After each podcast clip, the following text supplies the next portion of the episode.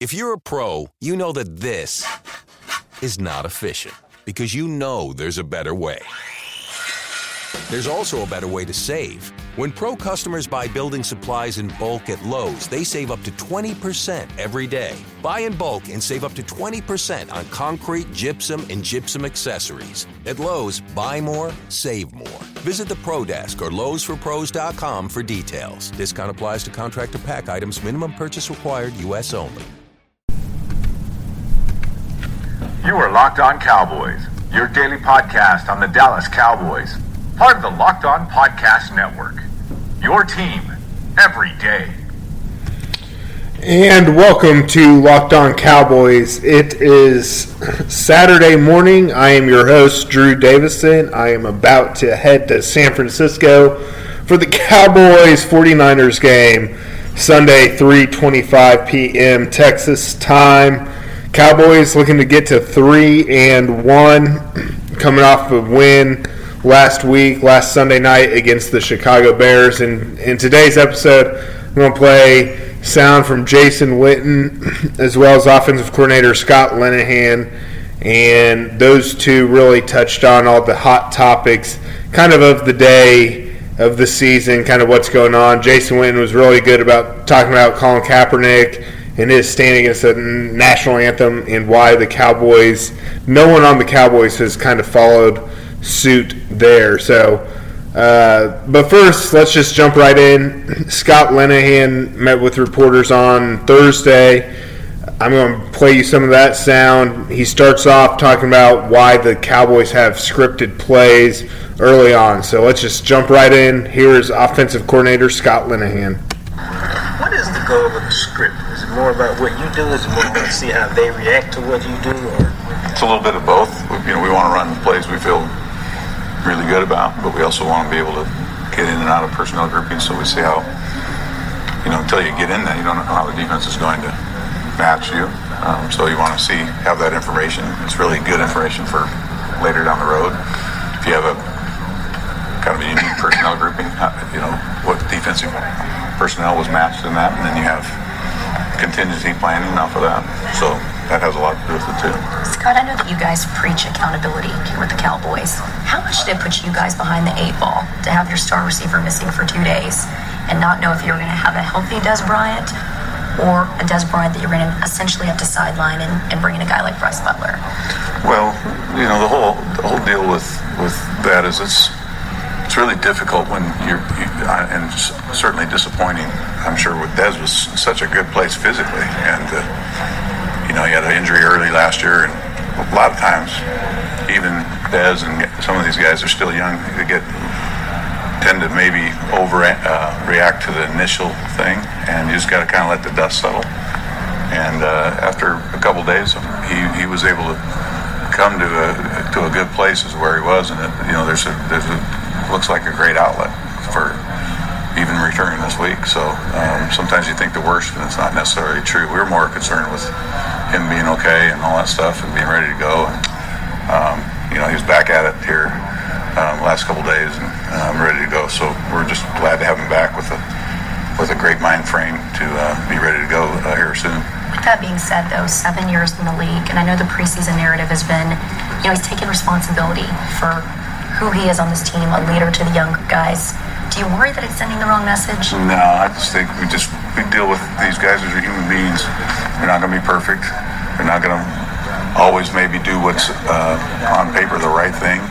But you know, he was dealing with a really disappointing potential injury that ended up being a really um, a lot better uh, outlook. And uh, you know, he's learned from it. We all learn. We don't always make the right decisions on paper, but if we learn from it and we're accountable to it, and he is. Everybody, uh, everybody knows Dez's uh, intentions and, and his uh, his approach is in the right place, and we, we believe in him and always will. All right. Well, that was offensive coordinator Scott Linehan, and as you heard, a lot of talk this week about Dez Bryant. Dez Bryant has officially been listed as questionable for Sunday's game. And before we get more into that and get into some Jason Witten sound, let me remind y'all check out the Locked On Podcast Network. I tell you this every day because the Locked On Podcast Network brings you the best information, the most insight you could possibly imagine around the league. Locked On NFL with Matt Williamson is a must listen to. All the big topics of the days. Locked On Fantasy covers all your fantasy needs. Check out Locked On 49ers to get your up to date info on the Cowboys' next opponent. And also check out Locked On NBA. NBA season is just around the uh, j- just around the corner. Pretty much every team is covered. Locked On Mavericks is a must listen. So definitely go check out the Locked On Podcast Network on Audio Boom on iTunes. As always, tell your friends about Locked On Cowboys. I definitely appreciate the listens and the interest. But as you heard offensive coordinator Scott Linehan talk about, Dez Bryant made himself the story every day this week. He had a hairline fracture that was an ignit, uh, excuse me, initially diagnosed after the game. They wanted to do more tests, have him undergo an MRI on Monday. He no showed that. Then he missed a team meeting and another MRI on Tuesday. Finally took it Wednesday. Jason Garrett addressed it Thursday. Dez Bryant would not address reporters on Thursday. Instead, met with him on Friday and said the story has just drug on all week. But Dez Bryant officially listed as questionable for the game against the 49ers. Also questionable, Tyron Smith, who missed last week's game. Chaz Green played pretty well in Tyron Smith's absence. La'el Collins is, of course, out. Ron Leary is going to step into the starting role. Cowboys very fortunate to have a guy like Ron Leary who can just step in and fill that void. Orlando Scandrick is questionable. So the Cowboys are definitely definitely missing some key pieces this week. But as you can read in the Star Telegram on Sunday, this team is better equipped to deal with injuries this year than they were last year. Check out my story, StarTelegram.com. Cowboys were 2 and 1 going into week 4 last year. Won two of the next 13 games. They're 2 and 1 this year. A completely different feel. A lot of that has to do with Dak Prescott. A lot of that has to do with Ezekiel Elliott. A lot of that has to do with just the depth that the personnel department has created for the Cowboys. And I expect them, I think going to San Francisco is a dangerous game. This is a game they should win, but it kind of has that feel that they might slip up and not get it done. But uh, so we, we will see, we shall see. But I'm going to play this interview with Jason Witten. He met with reporters. First question I asked him was, of course, on the Dez Bryant situation. He also touched on the Colin Kaepernick situation. Touched on, you know, he Jason Witten really tried to make it a point of emphasis this offseason to improve his red zone ability, improve his touchdown targets. He made a great touchdown catch in the preseason in Seattle, has not had a touchdown catch yet this season. Dak Prescott's only thrown one touchdown pass. That was to Dez Bryant last week. So Jason Witten definitely wants to see his touchdown numbers increase. And I think when you look at Jason Witten's career compared to other elite tight ends, the touchdowns are just missing. Rob Gronkowski put up a lot of touchdowns already in five years, has more than Jason Witten. Tony Gonzalez was a big red zone threat with the Chiefs and the Falcons. So that is one thing. If and this is really being nitpicky, but if you want to point to something that Jason Witten hasn't done in his career, it's become that red zone, that end zone threat. But uh, here is Jason Witten leading off, of course, talking about the Dez Bryant situation that has kind of carried on all all week. Uh, but this is a lengthy interview. I hope you enjoy it. You know, he talked to the reporters for about eight to ten minutes, and uh, I figured you guys want to listen to him more than me. Jason, as one of the team captains, what, what do you make of Dez not going to his MRI on time and that whole situation? Well, first off, um, you know, I, I, feel for Dez and the setback with the injury. Um, you know, I enjoyed our relationships over the years and he's a good friend, you know, and he's a football guy. It means a lot to him. And so I know he's working hard from that standpoint to get back out there. You know, there's a lot of moving parts with the other stuff, you know, moving logistics. And, um, but it's been addressed as a team. We all understand the standards and expectations for us. We got to handle that, and, and sometimes that's difficult when you have setbacks with injuries or potential injuries. So that'll be addressed, and it has been addressed, and we move forward. How well equipped do you guys think, if he's not able to play, how well equipped do you think you guys are able to withstand his absence? Well, he's, a, he's an elite wide receiver, one of the best in the NFL, if not the best. Uh, his ability to make plays and create plays and, and draw coverage, I mean, all those things you look for. Uh, as I said, you know, similar to Tony in the situations, you, you just can't flinch in those situations. Uh, we feel like we have depth at the wide receiver position. Brice is in somebody now, he's in the second year of our system. He's made some plays, has some big playability, and just got to keep moving forward. I mean, that's teams have adversity all the time, you got to be able to just keep moving and, and, and uh, guys fill in while those guys get healthy. Bigger picture.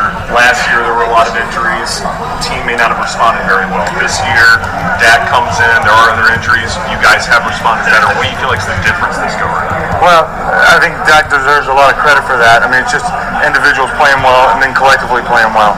But uh, I, I, said it last week. I think one of the things we did as a team is we evaluated where we didn't play well uh, last year, and then we got better. And when those situations come up, you have to capitalize. So what does that look like? Third down, we're first in the league right now. Keeping drives alive. Red zone, the efficiency, how good we've been in those situations. So uh, the, the, formula that Coach Garrett talks about all the time, that winning formula, we've been able to do that. And there's areas we can definitely do better. But I think that's uh, it all works together. Defense, offense, special teams. Dak's done a tremendous job. We haven't, he hasn't turned the ball over, and then he creates with his uh, legs and, and, extends these plays. That's uh, worked out for us in the first few games. Jason, I know that you said that the situation's been addressed. What were of the leader on the team that reached out to Dez when he went MIA the last two days to say, hey, are you okay? You coming in?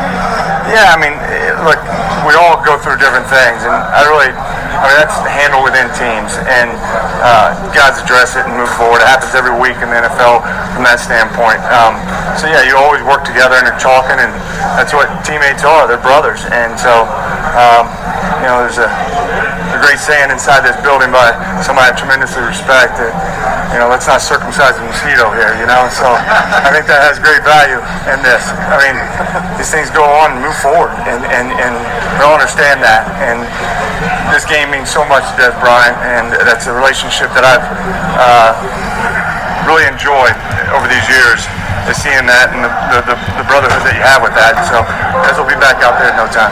He's not a young receiver anymore, though, he's an elder statesman among that group. Were you disappointed at all that he handled it the way he did? Now he's been around longer. Well, anytime things like that happen, you, we all look at it and say, oh, maybe we could do this different or do that different. I mean, that, that happens. Um, and every situation is different. So, again, you, you, you really just you handle it, you address it, and you move forward as a team. Jason, you were a big part, obviously, of the arm in arm movement to start the year, and now you guys are going into San Francisco where Kaepernick is making a statement of his own kind of a protest during the national anthem. What do you think about him making his own kind of protest? Well, he certainly has his freedom to do that. Um, you know, I, I recognized it last week. I think there's the, the biggest thing I think that um, I acknowledge is that the, the, the issue has been brought to the forefront, and, and I think we're all better because of that in that situation. Uh, I certainly stand, put my hand over my heart, and honor the flag, and show tribute to that because uh, that's something I'm extremely proud of and understand that honor. So, uh, and I, I, just would reference what I said a few weeks back. General McChrystal there, that I mean, uh, yeah, with the, with um, how you look at it from the standpoint of we all have different platforms and, and different um, faces on it. And really what you have to do is understand that you're going to stay honoring that. And that's what we've done as a, as a, as a country over the years. And, and uh, it's not perfect by any means, but um, continue to honor that and, and working through it. That's something that I'm proud of. And uh, But we all have that freedom.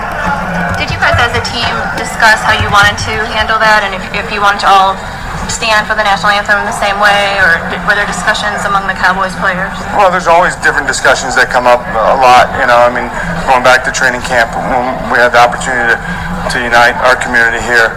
But um, look, the, the, players have freedoms. I mean, I, I, really don't like to get in conversations that take place inside a locker room, but uh, certainly guys have freedoms here, and that's acknowledged.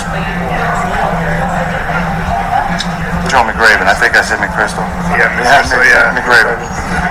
Uh, just I know you said you had that great touchdown catch in Seattle, and you said I think that was one area you kind of wanted to improve. I mean, yeah. you came close last week, but how hungry are you to get in the end zone? Yeah, I mean that's yeah, you never know. I mean, last games go different ways. I mean, they were showing some attention to me in Chicago.